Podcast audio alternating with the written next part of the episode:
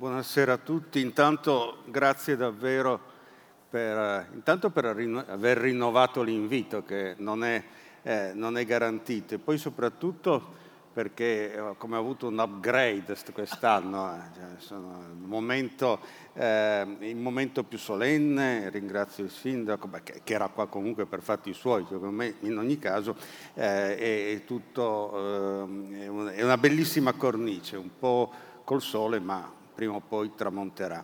Eh, mi riallaccio immediatamente a quello che ha detto Daniele Francesconi introducendo eh, la mia relazione, cioè il fatto che diventiamo produttori di valore. Questo è il punto fondamentale su cui vorrei eh, eh articolare tutto il mio discorso, perché voi sapete come il capitale umano sia stato una specie di mantra eh, dei discorsi sulla, mm, sulla, sulla, società, sulla produzione, sulle aziende, è stato anche un film, se non ricordo male, e, ehm, ed era un po' una retorica, come dire, come sono importanti gli esseri umani per le aziende che magari invece non, non li consideravano granché. Invece adesso ogni essere umano è straordinariamente importante per il web, non perché il web si sia scoperto filantropo, ma semplicemente perché è la costante mobilitazione degli esseri umani sul web a produrre il grande capitale della nostra epoca. Quindi eh, eh, di contro a quella frase piuttosto insidiosa per cui si diceva se è gratis il prodotto sei tu. No, il produttore sei tu, sei tu che produci con i tuoi eh, movimenti, con i tuoi interessi, con il tuo fatto di essere umano, il valore che eh, viene prodotto dal web. Dopodiché c'è un problema, cioè tu produci ma non sei pagato e che non, è, eh, non sta a me sottolineare eh, lo svantaggio di tutto questo. Allora, come riuscire a riconoscere il valore che viene prodotto, come riuscire a ridistribuire il valore facendo sì che l'umanità non lavori contro se stessa sostanzialmente, cioè produca sul web quelle automazioni che renderanno inutile l'umanità. Eh, beh, questo è un po' il concetto, il problema con cui tutti quanti noi ci confrontiamo e che ho cercato di sintetizzare con uh, il termine webfare, eh, che vediamo, vedo soltanto la mia nuca, ah no, eh, ecco, bene, eh, che cercherò di articolare in, in tre parti. Una, eh, che, no, una è che cos'è il web, la seconda è che cos'è l'umano. E la terza che cos'è il webfare. eh, una volta risposto a questi tre interrogativi, eh, che sembrano che cosa sia il web e che cosa sia l'umano lo sappiamo già e quindi venga al dunque e ci spieghi che cos'è il webfare. In realtà eh, le tipi di spiegazioni che vorrei dare circa il webfare presuppongono una lettura un po' diversa di che cos'è il web e di che cos'è l'umano. Cominciamo con il web, che non eh, ci prenderà troppo tempo. Il web è registrazione, questo è il punto fondamentale, di qui possiamo tirar fuori tutto il resto. A lungo e probabilmente anche in seguito al fatto che eh, gli schermi del web ricordino gli schermi della televisione cose che noi abbiamo già conosciuto, abbiamo interpretato il web come uno strumento di informazione, come se fosse la continuità rispetto ad apparecchi che c'erano in precedenza, sistemi tipo il telefono, tipo la radio o la televisione. Eh, e lo stesso acronimo con cui vengono designate le tecnologie del web, ICT, Information and Communication Technologies, appare eh, sottilmente, neanche troppo sottilmente, deviante rispetto alla vera natura del web, perché ciò che fa sì che il web sia radicalmente diverso rispetto agli strumenti di informazione classica è proprio il fatto che il web registra prima di informare, prima di comunicare e quindi produce un archivio che tiene traccia di tutti i contatti che noi abbiamo col web. Eh, classicamente se uno eh, ascoltava la radio una volta, non è che la radio sapesse che lui l'aveva ascoltata, non sapeva proprio niente, cioè eh, era solo il messaggio che veniva dalla radio a quello che eh, eh, era l'utente. Invece adesso qualunque nostro contatto con il web viene, eh, viene registrato, il che, come dire, mentre noi guardiamo il web è soprattutto il web che guarda noi. Uno dice, cosa gliene importa al web? E originariamente al web non importava proprio niente, perché questa è una cosa che è stata scoperta nel tempo e che eh, trae origine da una caratteristica tecnica banalissima su cui davvero quando si è cominciato a ragionare sul web non si dava nessuna peculiare importanza. Cioè un messaggio analogico è un messaggio, per esempio, eh, supponete che non ci sia nessun apparato di digitale, che non c'è, invece c'è come perché oramai il digitale c'è dappertutto, qua dentro. E quindi c'è prima una informazione, io che parlo, e poi supponiamo che ci sia qualcuno che registra quello che parlo, o con un registratore che lui stesso si è procurato, oppure prendendo nota di quello che faccio. Questo è ciò che è avvenuto da sempre e questo ha fatto sì che le registrazioni fossero poche, perché un lavoro in più perché il più delle volte non ti metti a registrare. Chi si metterebbe a registrare tutti i colpi di tosse dell'umanità? Invece eh, il web registra tutti i colpi di tosse dell'umanità e a quanto pare a un certo punto qualcuno durante la pandemia ha pensato che si poteva stabilire una correlazione tra i colpi di tosse, l'incidenza del Covid e fare un'app per cui tossendo al telefonino eh, si sarebbe fatta una diagnosi o meno. Poi la cosa non ha avuto seguito, però il dato importante importante era che senza che nessuno l'avesse progettato c'era il grande archivio dei colpi di tosse dell'umanità. Prima sarebbe stata un'impresa eh, folle e soprattutto inconcepibile. Cosa vai a registrare i colpi di tosse dell'umanità? Perché adesso abbiamo eh, tutto questo? Perché il digitale funziona al contrario, cioè il digitale codifica il messaggio prima di trasmetterlo il che significa che registra prima di trasmettere. Tutto ciò che viene trasmesso è prima registrato. Ed è il motivo per cui il verba volant classico, cioè la radio, dove tutto spariva, si è trasformato nel, se volete riascoltare questo programma in streaming, eccetera, non è che sia un servizio in più che viene offerto, per poter essere trasmesso deve essere già registrato, perché deve essere codificato. Allora, questo è il, il principio tecnico e notate, questo principio tecnico quando è stato introdotto, quando è comparso il digitale, nessuno pensava che sarebbe stato così rilevante. È venuto fuori tutto dopo, ma anche addirittura eh, le piattaforme, appunto, eh, Facebook, quando sono sorte, chi le ha concepite pensava, bene, faccio andare tanta gente sopra una piattaforma, eh, do accesso gratuito a questa piattaforma e poi eh, prenderò i proventi delle vendite pubblicitarie, che, delle pubblicità che faccio sulla piattaforma. Solo dopo ha capito che invece il vero capitale era dall'altra parte, cioè dalla parte di quello che eh, andava a visitare la piattaforma e non di quello che sulla piattaforma riceveva. Ora,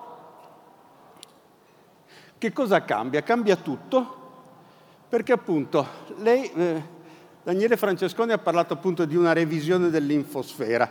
Effettivamente è così, perché quando eh, eh, si descrive il web come una infosfera, eh, si pensa che ci sia solo questo. Eh, in realtà pensare che il web sia un'infosfera è come ridurlo a Wikipedia. Oltretutto Wikipedia è scritto nella lingua di chi la sta adoperando, perché se io trovo una voce di Wikipedia in Tamil non è un'informazione per me in nessun modo senso proprio del termine. E eh, in realtà quello è solo una parte minima e questo è un errore che noi spesso commettiamo quando per esempio diciamo ah beh adesso sì siamo importanti per il web, però visto che non siamo abbastanza istruiti eh, provocheremo delle catastrofi. Tranquilli, non sono le nostre idee o la nostra intelligenza che importa al web, sono i nostri bisogni, i nostri comportamenti, le nostre curiosità anche insensate. Dobbiamo fare in modo che sia la nostra intelligenza a diventare importante, però per il momento eh, non lo è. E quindi sia le stupidaggini dei leoni da tastiera, sia le cose intelligenti che uno può pubblicare sul web, sono certo dei fatti che esistono, ma stanno lì dentro, in quella parte, in quella parte minima, in un'isola che galleggia su un oceano che invece è quello della docusfera. In che senso? Sono tutti i dati che noi produciamo nel momento in cui ci rapportiamo con il web. Questi dati sono appunto, io vado a cercare un biglietto sulla piattaforma di Trenitalia. Ecco, in quel momento ho prodotto un, un dato. Se io andavo in biglietteria non producevo niente di tutto questo. Eh, io mm, cerco eh, eh, è, se, se, se, Modena sia in Emilia, poniamo, è una cosa così, e effettivamente vado su Wikipedia, apprendo questo resta la traccia del fatto che Ferraris, analfabeta, non sapeva che, o comunque voleva verificare che Modena fosse in Emilia. Questa è la grande quantità. I cosiddetti big data non sono quelli che stanno nell'infosfera, quelli sono dati numerosi quanto i dati di una biblioteca, ne ha, ne ha tanti di più e la docusfera, che contiene oltretutto delle cose che nessuna biblioteca ha, anche perché sono illeggibili, cioè sono leggibili soltanto dalle macchine. Nessuno ha mai fatto la grande enciclopedia dei colpi di tosse, perché quello è semplicemente un archivio che sta in una macchina, può essere letto da una macchina perché gli umani non hanno accesso. Que- Chi, che cosa viene registrato sulla docusfera? La biosfera, cioè l'umanità, e qui capiamo perché siamo così importanti per il web. Cioè, eh, se scomparisse l'umanità, ci sarebbero tante conseguenze su cui non, eh, non vale la pena di soffermarsi più di tanto, ma di sicuro scomparirebbe il web un secondo dopo, perché tutto quello che c'è sul web lo mettiamo noi non, non, riesco ad immaginare un uh, elefante interessato al web, un castoro non avrebbe modo accesso al web, niente di tutto questo. Importa soltanto i bisogni, le curiosità dell'umanità e ovviamente delle cose correlate agli interessi dell'umanità, per esempio le previsioni del tempo. Di nuovo, certo, quello è natura, però sono interessi che vanno all'umanità. Quindi è tutta questa enorme massa di bisogni che genera la docusfera e dalla docusfera emerge un, un'isola che è l'infosfera. Questo diventa possibile semplicemente perché adesso di default la biosfera viene registrata sulla docusfera, cioè i nostri bisogni vitali vengono, le nostre curiosità, i nostri movimenti vengono registrati sopra alla, eh, alla docusfera. Quindi si potrebbe descrivere questo anche in questi termini. La biosfera è la grande mobilitazione, siamo noi che ci muoviamo. Le macchine non vanno da nessuna parte, le macchine non si annoiano, le macchine non muoiono, le macchine non... E, e fra l'altro questo è anche un motivo di tranquillità perché spesso noi abbiamo l'idea del golem che si possesso del potere o cose di questo genere. Per poter volere il potere, il dominio, bisogna avere un organismo, per cui si possono avere delle dinamiche di potere fra animali, ma non, no, guardate il sindaco, ma non nel senso che era... no, no, ma no, volevo, mi sono reso conto che poteva essere, eh, eh, però voglio dire, sono degli organismi, anche i professori litigano sempre nei dipartimenti e questo eh, dipende dal fatto che sono degli organismi. Se ci fossero dei computer questi non litigherebbero assolutamente perché eh, non avrebbero desideri di prevalenza, non avrebbero urgenze, non avrebbero delle, eh, delle, de, delle delle priorità e, e dei conflitti di valori. Ora, tutta quella mobilitazione è quello che produce l'intelligenza artificiale, cioè la docusfera. Vale a dire, quello che noi chiamiamo intelligenza artificiale e pensiamo sia chissà quale cervellone che la sa lunga, molto più lunga di noi, altro non è che la registrazione della mobilitazione umana sul web finalizzata a scopi di automazione o scopi di distribuzione, eh, perché che cosa significa automatizzare? Significa abilitare una macchina a comportarsi come un umano. Nient'altro, cioè tu eh, quando fai un... Uh, non mi viene in mente niente di automatico. Eh, beh, quando fai un risponditore automatico, bene, abiliti un registratore a fare la stessa cosa che farebbe un essere umano. Quando fai un traduttore automatico, fai sì che una, una macchina faccia quello che farebbe un umano. Come gli insegni a comportarsi come un umano? Beh, copiando gli umani, facendo, come, come, i bambini imparano a parlare, solo che loro capiscono che cosa significa parlare, la macchina no, però l'intelligenza artificiale è questa cosa qua. Tanti compiti che noi compiamo eh, eh, articolatamente vengono divisi e ci sono dei pezzi, delle piccole macchine che fanno tutto questo.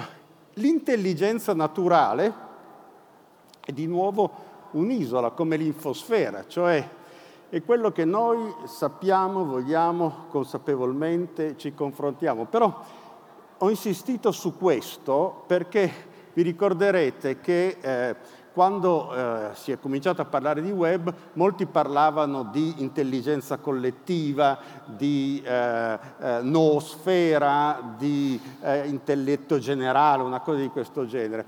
Quello che noi condividiamo sul web è molto... Eh, poi per poi stupirsi che dice allora perché l'intelligenza collettiva si è trasformata nell'imbecillità di massa e altre riflessioni di questo genere. No, il punto è molto semplice. Quello che viene prodotto sul web è molto meno eh, una accademia dove dei dotti si confrontano, che era originariamente l'idea di eh, Tim Berners-Lee, che era, pensava che fosse una comunicazione fra scienziati ed è diventato invece il grande registro di tutte le interazioni umane, senza che nessuno avesse un, un progetto de- deliberato su questo.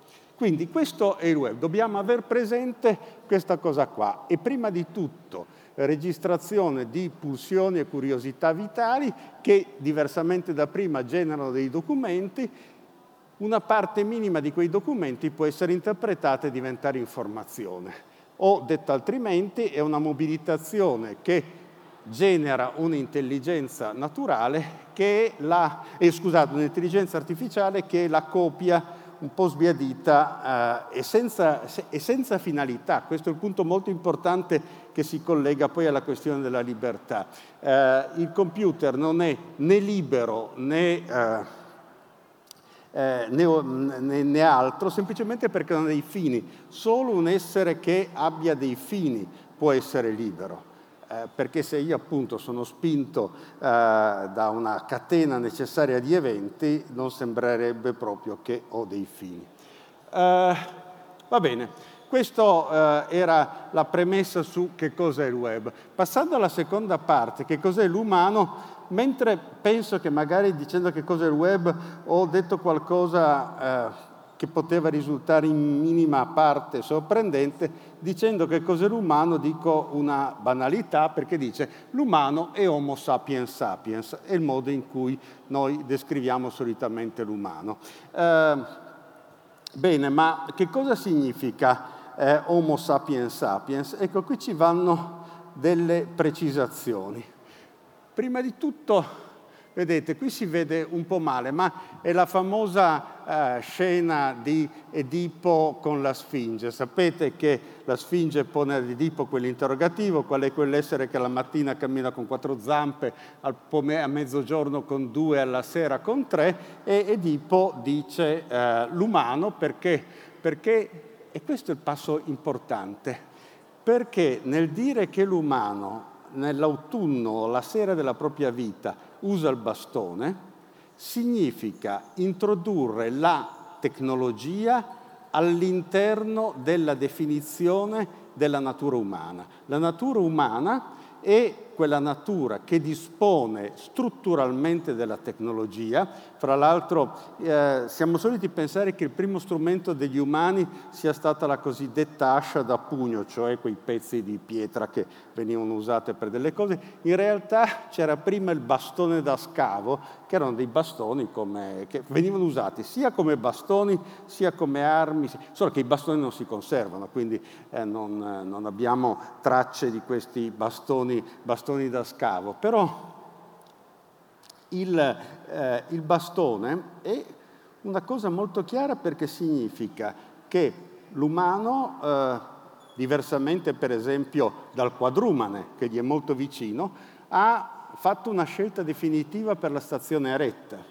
E quindi un orangutan, se ha male a un piede, può sempre rimettersi ad andare a quattro zampe. L'uomo no, perché noi stiamo parlando in piedi, la nostra comunicazione richiede che si vedano le facce e quindi eh, deve ricorrere a questo strumento. Allora, questo mi porta a dire che la prima caratteristica dell'umano e anche dell'intelligenza naturale, per contrapposto all'intelligenza artificiale, è la prosteticità, cioè l'uso di attrezzi. Per esempio, sapete bene come imbecille venga da imbaculum, cioè privo di bastone. L'uomo naturale, cioè privo di bastone, è un imbecille. Eh, diventa umano solo, nel, o non imbecille, o sperante di non essere imbecille, solo nel momento in cui si munisce di una protesi. Ed è così, noi spesso abbiamo l'idea che l'umano sia qualcosa di eh, perfetto in sé e corrotto dalla tecnica e dalla natura. No, prima del primo atto tecnico, del primo strumento, non c'è l'umano, c'è solo un animale più svantaggiato di altri perché non, eh, non è adeguato prima di tutto, non ha un suo ambiente, mentre eh, tutti gli altri animali ce l'hanno. Il secondo carattere è questo, cioè se noi, che riguarda la nostra natura di organismi, eh, sappiamo bene come la somiglianza tra un asciugacapelli e un papero non è soltanto è, è morfologica, però è anche strutturale nel senso che entrambi consumano energia producendo calore. Però c'è una differenza fondamentale, cioè che io il, eh, l'asciugacapelli posso spegnerlo e lasciarlo in un cassetto per un anno e poi riaccenderlo e funziona. Il papero non posso lasciarlo in un cassetto per un anno perché ha delle urgenze molto maggiori. Questo è il punto fondamentale, nel senso che se noi abbiamo un senso dell'urgenza, della temporalità, del dominio e tutto questo, deriva dal fatto che noi siamo, come ogni altro organismo, soggetti a dei processi irreversibili. Per questo una, una, macchina non sarà mai, resta senza benzina, vabbè, pazienza, eh, poi qualcuno va, mette una tanica e riparte. Mentre un umano senza eh, energia muore, quindi è un cambiamento di stato radicale. Quindi l'irreversibilità sono tutte cose che segnalano la differenza tra l'umano e la macchina, nel senso che eh, la macchina paradossalmente non ha macchine, la tecnica non si serve di tecniche, mentre gli umani si servono di tecniche. Eh, la macchina è soggetta a processi reversibili, acceso-spento, così come questo semaforo, mentre l'umano, per esempio Heidegger, che assomiglia un po' al semaforo, se vedete, faccio spesso vedere questa cosa qua perché si direbbe che il filosofo e il semaforo abbiano molto in comune. Comunque ha solo due opzioni, on e off, e notate, la dottrina fondamentale di Heidegger, quella esposta in Essere Tempo, quella secondo cui noi siamo capaci di avere storia, progetti, eh, finalità, proprio perché sappiamo di dover morire. E comunque anche se non ci pensiamo sempre col teschio in mano due volte al giorno in genere ci viene fame, bene, questo è riassumibile o trasponibile nell'idea che ci sia questo processo di, tra reversibilità e irreversibilità. E questo significa la finitezza. Non dico che la macchina, che un semaforo sia un ente infinito, non dico niente di tutto questo, ma dico semplicemente che lui, io, voi, sappiamo di avere una fine. O ripeto, se non ci pensiamo comunque dopo un po' siamo stanchi, andiamo a dormire, cose di questo genere. Ora, questo avere una fine è anche la possibilità, e non è solo un gioco di parola, di avere dei fini. Mi spiego. Prendiamo di nuovo, qui non si vede granché bene, ma comunque, il castoro. Il castoro è un organismo e quando abbatte un albero con mezzi propri, noi sappiamo che ha un fine, vuole abbattere l'albero. Invece la motosega, non ha nessuna intenzione di abbattere l'albero, è fatta per abbattere l'albero, ma dipendesse da lei non abbatterebbe mai l'albero. È solo l'umano che come organismo ha una fine, che ha anche dei fini, solo che non avendo dei denti buoni come il castoro si avvale della motosega. Tutto il, eh, come dire, l'essenza dell'umano è questo rapporto tra una componente organica, che dà la finalità, la finitezza e eh, una componente meccanica che rende possibile l'avere, il realizzare i fini, perché appunto eh, se quel signore avesse cercato di abbattere l'albero con, con i suoi soli denti, dubito che avrebbe avuto successo. Bene, e con questo Veniamo a una questione importante, l'ultima delle questioni circa che cos'è l'umano, che riguarda per l'appunto la libertà. In questo senso che tutti i punti che ho sottolineato, cioè il fatto di essere finiti, soggetti a processi irreversibili, avvalersi di strumenti e quello di avere anche delle finalità, sono, ripeto, tutte delle differenze tra eh, l'essere umano e l'automa. La libertà è una questione un po' più complicata, perché noi sappiamo come da 70-80 anni sia avvenuto qualcosa nella riflessione sulla tecnica che eh, ha reso difficile mettere il rapporto tra tecnica e libertà. Mi spiego, Tradizionalmente la tecnica aveva una dimensione prometeica, cioè è la forza umana che si impadronisce del, del mondo e si dava una dimensione appunto molt, tendenzialmente positiva alla tecnica. Da un, un po' di decenni prevale ed è soprattutto una posizione filosofica l'idea che noi siamo schiavi della tecnica, cioè la tecnica ci impone quello che noi dobbiamo fare. Noi non siamo liberi di scegliere, ma è la tecnica che ci comanda e questo si vede anche molto spesso nelle preoccupazioni che si hanno rispetto al web, cioè il web sceglie per noi sono gli algoritmi che scelgono per noi e noi siamo semplicemente i destinatari di queste scelte. È una declinazione della, del discorso della tecnica che ci comanda, con tutto che, ripeto, eh, io non sono assolutamente persuaso di una cosa di questo genere perché, per esempio, io credo che essendo vecchio e quindi ostinato, sono io che comando gli algoritmi, perché tutte le volte che mi propongono un libro, io non prendo quel libro, ma ne prendo un altro, ma non per far dispetto, ma semplicemente perché non sarà certo l'offerta libraria del, della piattaforma a farmi cambiare idea. Ma comunque vengo, vengo al dunque, al punto davvero importante. Da dove viene fuori questo discorso secondo cui noi non saremmo liberi perché siamo comandati dalla tecnica? C'è un'origine storica particolarmente importante ed è precisamente la dichiarazione finale di Albert Speer, cioè il ministro degli armamenti eh, del Terzo Reich, nonché architetto di Hitler, a Norimberga. Questo ha luogo il 31 agosto del 1946. Eh, Speer, che molto intelligentemente si era dichiarato colpevole, il che gli varrà la salvezza, perché avrà solo vent'anni di prigione, mentre molti altri eh, della nomenclatura del Reich vennero impiccati. fa la sua dichiarazione finale, la possiamo leggere, si può trovare anche su YouTube, ma eh, la possiamo anche leggere per esempio al fondo di eh, La mia vita in Germania, l'autobiografia che scrisse eh, Sper, che è stata tradotta in italiano e fra l'altro è anche l'opera di un uomo di grande intelligenza.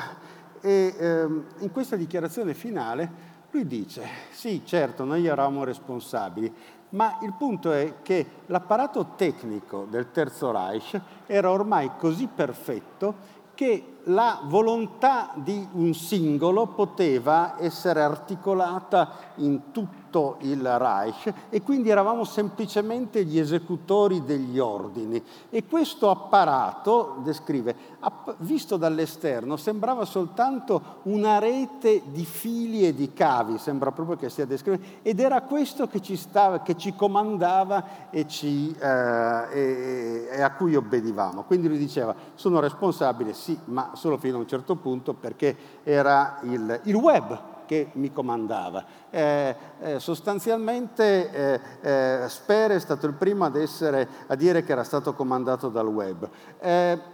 Interessan- interessante notare che questo nel 1946, nel 1949 Heidegger fa una famosa conferenza a Bremen intitolata Das Gestell, e Das Gestell vuol dire proprio l'imposizione che viene dalla tecnica, dove dice le cose di Sper. Cioè sostanzialmente lui dice la tecnica ci impone, ci fa fare ed è il destino dell'Occidente.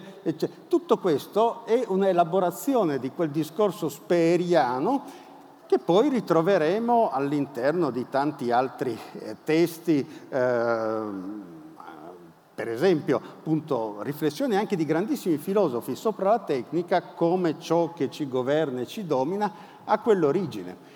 Eh, Heidegger, per esempio, si era occupato di tecnica prima, eh, già negli anni 30, però lo faceva prendendo come modello eh, Junger e Junger aveva un'idea della tecnica che era invece appunto molto più legata al, al prometeico, alle tempeste d'acciaio, al potenziamento dell'umano attraverso la tecnica. Quella visione della tecnica che ci libera dalla, dalla libertà sostanzialmente, siamo liberi di non essere liberi perché tanto fa tutta la tecnica, fa tutto l'algoritmo, eccetera, ha un'origine storica precisa e credo che sia la cosa, un dovere preciso di noi tutti riuscire a liberarci da questa immagine che da una parte ci assolve da tutte le nostre responsabilità, dall'altra ci rende eh, incapaci di trarre i veri vantaggi dell'epoca che sta di fronte a noi. Quindi riassumo rapidamente, arrivando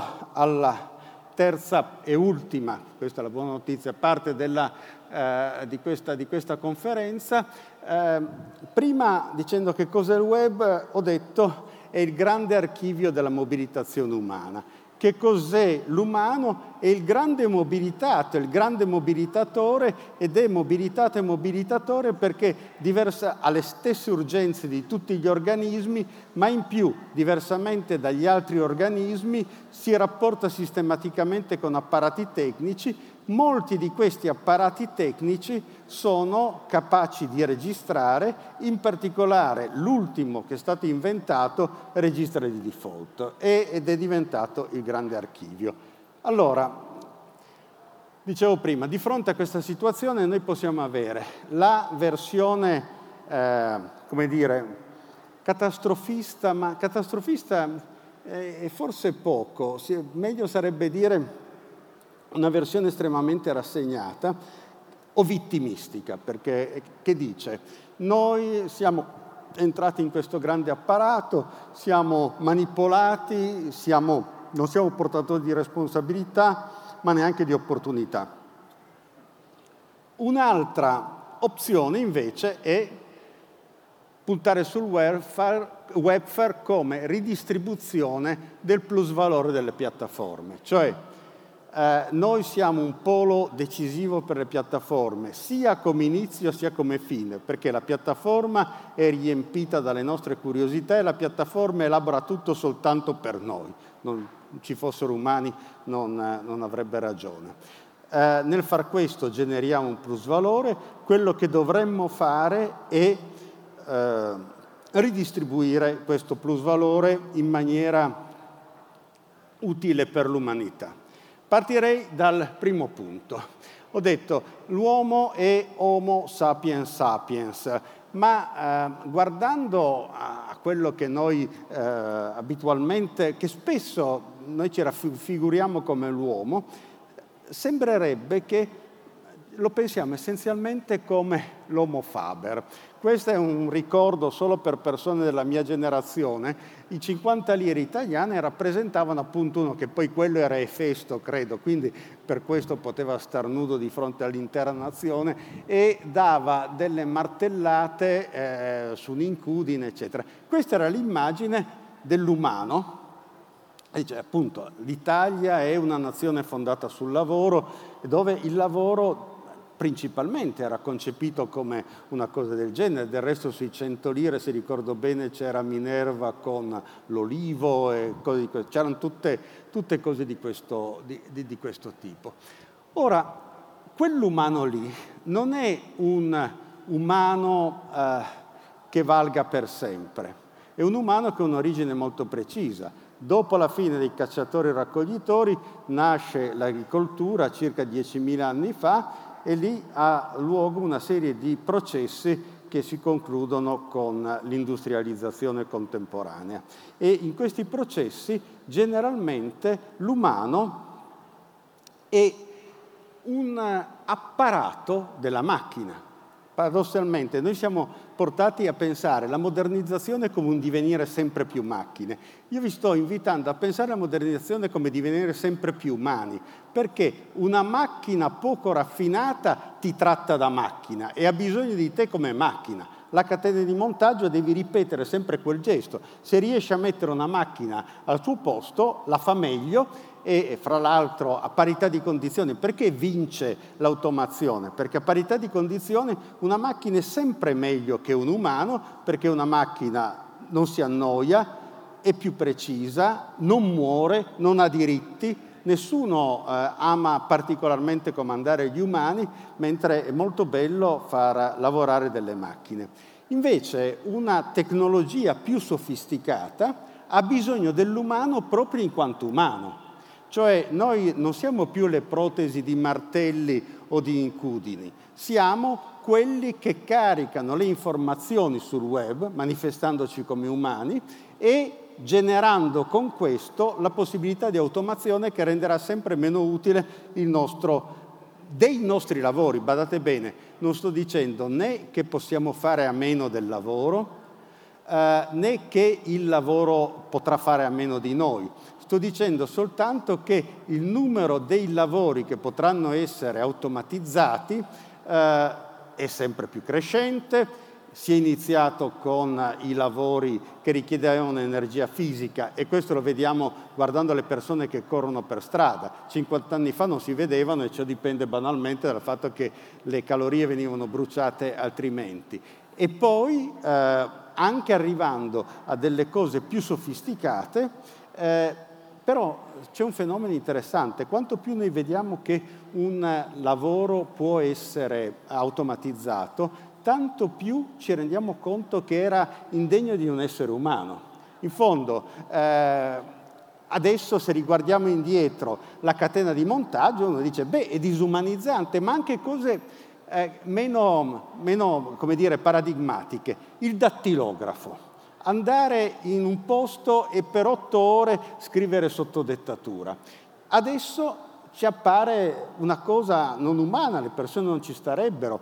Perché? Perché c'è una macchina che può farlo, cioè la macchina progressivamente rivela l'umano in noi nel momento in cui eh, diventiamo. Quindi ricordate, beh, ricordate, ricordate quella, quello schema che avevo dato. Per questo è importante concepire il web nella maniera in cui avevo cercato di schematizzarlo, perché ci, chiarisce che quello per cui noi siamo importanti adesso è principalmente in quanto umani, molto più che in quanto...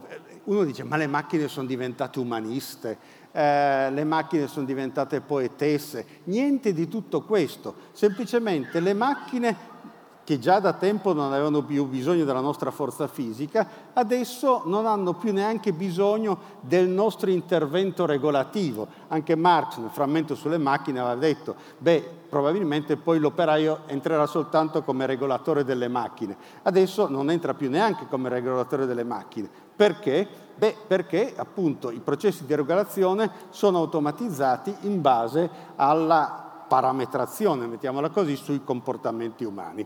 Allora, guardate un momento questa, eh, questa è una delle classiche cose che vedete sempre, che poi eh, non, non, si capisce perché viene descritto come, eh, eh, come declinante l'uomo, e già, già, questo è, è, diventato come la scimmia, no? è il contrario della scimmia, perché la scimmia non, eh, non aveva neanche un attrezzo, eh, lui ne ha un sacco, oltretutto lui raramente è eh, piegato così sopra eh, la plebe sopra l'oprachina, perché in effetti è magari in piedi con un telefonino, quindi è anche abbastanza imprecisa come descrizione. Però se vogliamo eh, prenderla come un'indicazione di massa, noi vediamo dapprima eh, l'animale non umano, l'Homo habilis, e poi dopo abbiamo l'Homo faber, e finalmente l'Homo sapiens sapiens. Che cosa hanno in comune tutti questi? Che cosa, che cosa hanno in comune? Eh, non la produzione perché l'Homo habilis non produce, non la fatica perché l'Homo sapiens non fatica mentre l'Homo faber sì. Hanno in comune il consumo, cioè proprio perché tutti questi sono organismi, tutti questi consumano e tutti questi danno quella specifica temporalità che l'organismo conferisce a un sistema, quella specifica temporalità che le macchine non hanno e che rende necessario l'umano alla macchina molto più che la macchina all'umano. Infatti, però uno dice, eh, va bene, ma adesso che cosa cambia? Ho quasi finito. Eh, ma adesso che cosa cambia? Cosa cambia nel momento in cui gli umani eh, eh, sono riconosciuti come umani? Eh, questo. Consideriamo l'Homo habilis, che i cacciatori e raccoglitori eh, raccoglievano, consumavano e tutto quanto si trasformava in dispersione. Tutto quello che lasciavano di sé, per esempio, erano delle grandi masse di gusci di lumache che mangiavano e poi finivano, oppure gusci di, di cose, di, di, di, cozze, di telline o cose di questo genere. L'Homo faber produce invece che raccogliere e consuma. Eh, tutto questo ha come risultato una retribuzione, poco o tanto che sia è pagato per quello che fa, è una capitalizzazione, cioè si genera un plusvalore eh, nel rapporto industriale per cui il proprietario dei mezzi di produzione guadagna di più del produttore. Adesso eh, l'Homo sapiens, poi Homo sapiens, badate bene, noi ci chiamiamo Homo sapiens con un gesto di speranza, visto che l'unico tipo di eh, prestazione proprio che abbiamo il nostro eh, attivo come specie è essere prevalsi rispetto ai neandertaliani. Ma comunque il, il punto è questo, l'Homo sapiens continua a consumare perché c'è in tutte queste fasi, perché continua ad essere un organismo e lo sarà sempre, però non produce più perché c'è l'automazione. Tutto questo genera un'enorme capitalizzazione dal momento che, eh, come dicevo prima, il web capitalizza tutto il nostro consumo e lo trasforma in, in risorse, però non c'è la retribuzione. Non c'è la retribuzione, almeno dico, poi eh, io che ho la fortuna di avere un lavoro, non è che voglia essere anche pagato per il, che, eh, per il valore che produco sul web, però quelli che invece non hanno più lavoro perché è stato automatizzato, beh, questi dovrebbero essere eh, pagati, perché qui si produce un plusvalore delle piattaforme a cui noi non pensiamo. Ricordiamo la classica cosa di Marx per cui appunto il lavoratore produce eh, valore, eh, per metà del tempo eh, paga il proprio stipendio, la seconda metà lavora sostanzialmente gratis per il padrone. Eh, noi produciamo valore in tutto il tempo della nostra giornata, oltretutto lo produciamo sia come impiegati, sia come disoccupati, sia come anziani, sia come bambini, tutti quanti produciamo valore tutti quelli che appunto fanno i giochi interattivi, stanno producendo valore, hanno magari 13 anni. Eh, Marx raccontava del tentativo dei capitalisti di far lavorare i bambini, di farli lavorare di notte, solo c'è il problema che i bambini morivano, invece qui i bambini non muoiono e producono, producono valore. E, eh, e nessuno sa di lavorare, quindi uno pensa che eh, il rapporto tra la piattaforma e l'utente sia io ti do delle informazioni gratis, tu mi dai delle informazioni gratis. In realtà l'utente riceve delle informazioni e dei servizi e fra l'altro sono informazioni e servizi preziosi. Mi guarderei bene dal, eh, eh, dal considerare, dal diminuire il valore di queste informazioni. Però la piattaforma ne cava molto di più Intanto ha molte più informazioni, perché non ha soltanto le informazioni che ho io, ma quelle che hanno milioni di altre persone. Poi diventa proprietaria di queste informazioni. Se, come nell'esempio che ho fatto prima, io vado a cercare se Modena è la, eh, situata in Emilia, io non divento proprietario di Modena, ma la piattaforma diventa proprietaria del fatto che io ho cercato allora tale questa cosa e può confrontare con tutti quelli che hanno cercato di Modena, di altre cose e può cavarne qualcosa come nel catalogo della tosse. Un, ne ha di una grande varietà, nel senso che i dati sono tutti uguali e possono classificare delle cose che non hanno nessun rapporto le une con le altre, però trovare delle correlazioni. E la correlazione non è una spiegazione, però dalle correlazioni si possono cavare per esempio dei, dei, dei soldi. La piattaforma può calcolare perché ha dei computer giganteschi, noi invece non possiamo calcolare, quindi può capitalizzare, perché tutto questo arricchisce la piattaforma, e può monetizzare, nel senso che eh, può vendere i dati a un'altra piattaforma come se fosse un bene come un altro, mentre io se andassi a cercare di pagare il caffè con i miei dati biometrici sarei ridicolo, perché eh, quello del bar mi dice, poi anche perché non siamo noi come individui, per molti anni ci siamo concentrati, il problema del web era il problema della privacy, ma in effetti non siamo noi come individui che siamo interessanti per il web, è soltanto la generalità e i, eh, le ricorsività e le correlazioni. Quindi la prima cosa che fa il web è cancellare la nostra identità, ma questo non perché voglia proteggere la nostra privacy, ma solo perché dobbiamo rassegnarci, la nostra identità non le interessa. Eh, quindi, venendo al dunque, il welfare e la libertà. Eh, dobbiamo immaginare quindi un ragionamento banale che dice se è registrato è valore, cioè tutti i comportamenti che potevano non aver valore prima, nel momento in cui sono registrati sono capitalizzabili e quindi sottoponibili a tutto quel processo lì, quindi diventano valore. Se è valore va distribuito, va riconosciuto, va retribuito e va redistribuito. Questo è il punto fondamentale per, eh, per, per il welfare. Va, infatti qui non è fare del moralismo rispetto alle piattaforme ladri o così, niente affatto, anche perché poi i servizi che forniscono sono ottimi, mi guardo bene dal lamentare.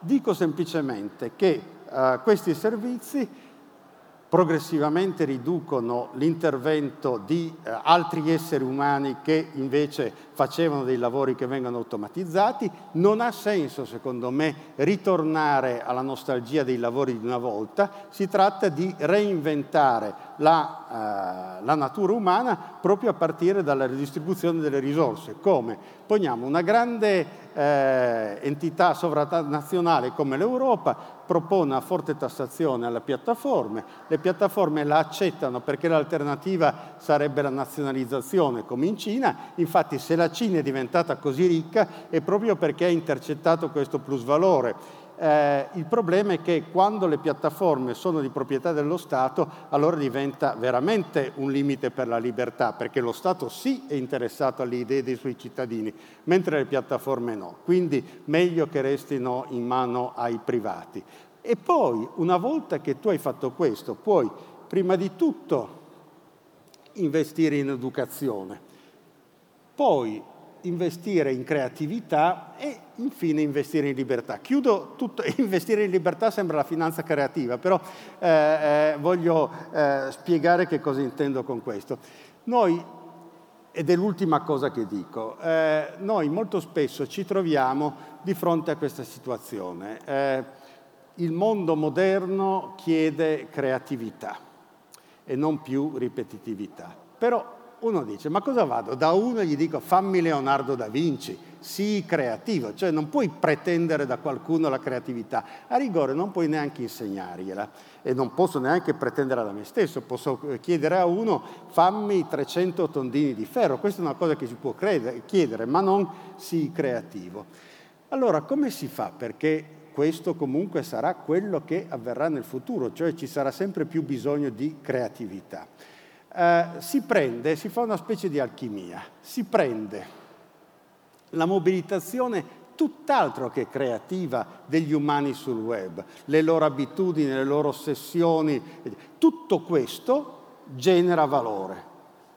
Poi si ridistribuisce questo valore in termini di educazione e di sostegno ovviamente per coloro che hanno perso il lavoro e quindi di rieducazione per altri lavori e a questo punto quello che era soltanto magari bizzarria, ossessione, eh, manie varie, uno che, che, che, gioca al fantacalcio, non lo so, poi magari tutti giocate al fantacalcio, eh, tutte queste cose qua viene trasformato in valore e questo valore viene ridistribuito per generare nuova umanità, cioè un'umanità che sia effettivamente educata, sia effettivamente creativa, questo ovviamente richiede un processo lunghissimo. Pensate quanto più selvaggi di noi erano le persone di 5.000 anni fa. Eh, eh, penso che fra 200 anni fa, ma anche solo banalmente eh, eh negli ultimi 30-40 anni ci sono dei cambiamenti enormi. Allora, però sono cambiamenti molto lenti quello che è importante è, e poi quali siano le fasi intermedie di questo cambiamento è un altro problema gigantesco che non ho affrontato semplicemente perché non so come affrontare, ma secondo me la direzione è questa e tenevo a mostrarvela. Grazie.